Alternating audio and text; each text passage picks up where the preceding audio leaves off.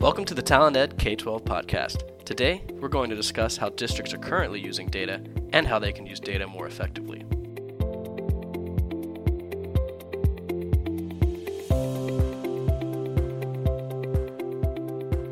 Now, for those of you who don't know, TalentEd is the leading provider of K-12 talent management solutions. My name is Kevin Keenman, and recently I had the opportunity to talk with a few of TalentEd's data, analytics, and research experts. And according to Edward Friends, a strategic customer success consultant with a background in data insight consultation, K-12 education has evolved in a way that's made accessing and understanding data a necessity. Well, the education industry is rapidly transforming with the measurement of student performance, with standardized test scoring, as the big focus. So. There's so much that affects student performance, curriculum, quality of teachers and support staff, the list goes on and on. So being focused on all those sources of the data that impact student performance is how schools, principals, boards, unions, etc. are largely measured now, and that's really game-changing. TalentEd Chief Research Officer Nick Montgomery explained that technology is making it easier than ever for schools and districts to access and report on that data. We've seen for a long time that software, particularly cloud-based software tools, are generating lots of data. And so reporting is an important step to be able to start getting information out of that, whether it's for basic compliance reporting or it's about being able to do your own analysis. Reporting is the starting point. But while reporting is a valuable tool, it does have its limitations. It's something that's very matter of fact. To simplify, it's just the output of data.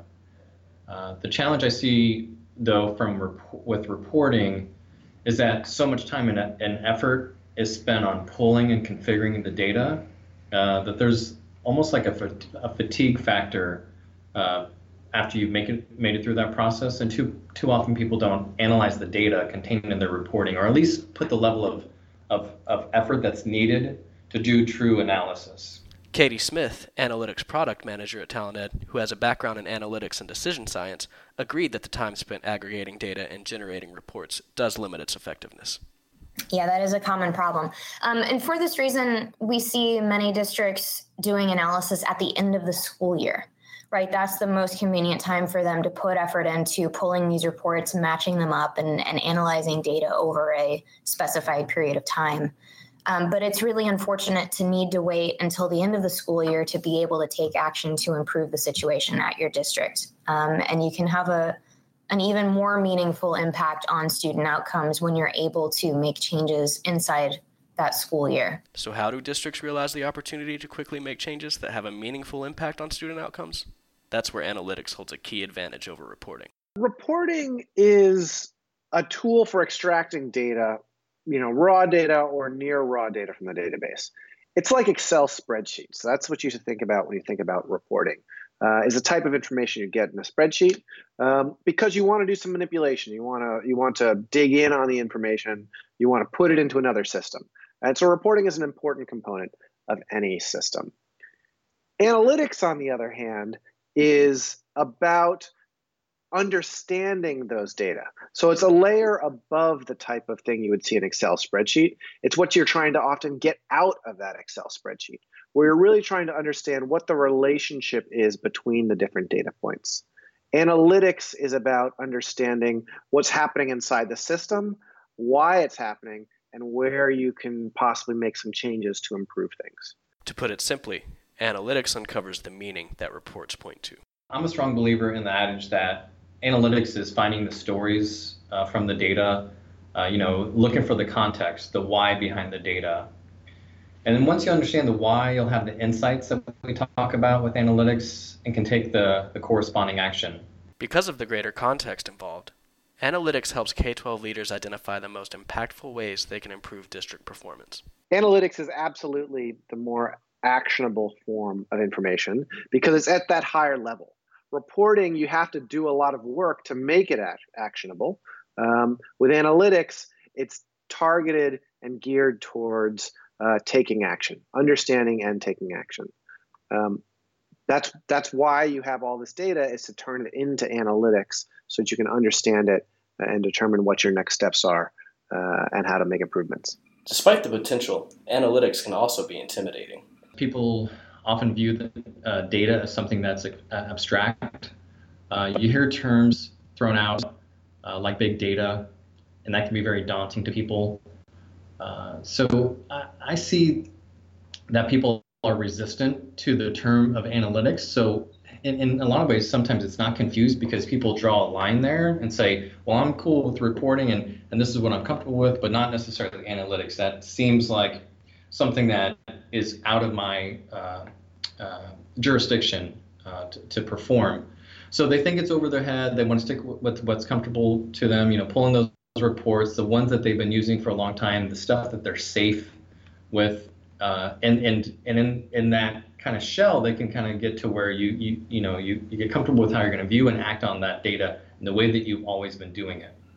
So often, the districts that are benefiting from analytics are those with the most resources at their disposal, or those who have a very specialized skill set.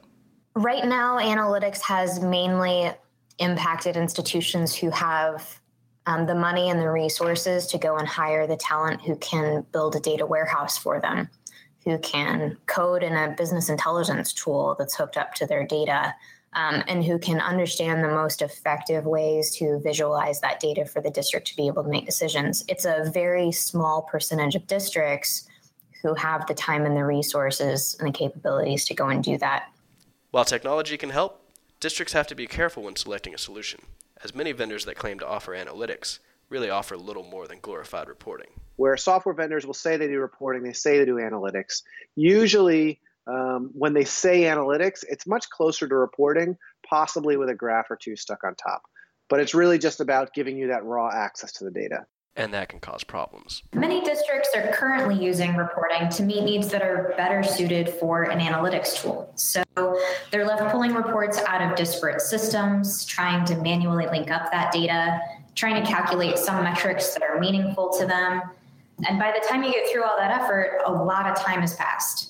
So there's a big opportunity to use analytics to speed up that process so that districts are empowered to spend more effort understanding the stories and the data, and then the resulting action that would improve district outcomes. To determine whether a solution will truly offer the analytics your district needs, Nick suggests seeking answers to these questions. Are they just giving you access to the data, or are they providing you with insights? Have they done the legwork to identify what actually matters?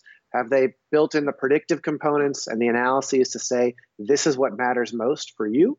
And then let you take that as a jumping off point for your own guided journey? Or are they just giving you access to information where you really have to do a lot of work and spend a lot of time to turn it into meaningful insights? Well, there you have it. Best practices in K-12 talent management. If you'd like to learn how TalentEd's analytic solutions can empower better decision-making at your district, please view the additional resources section in the episode description. Thank you for listening.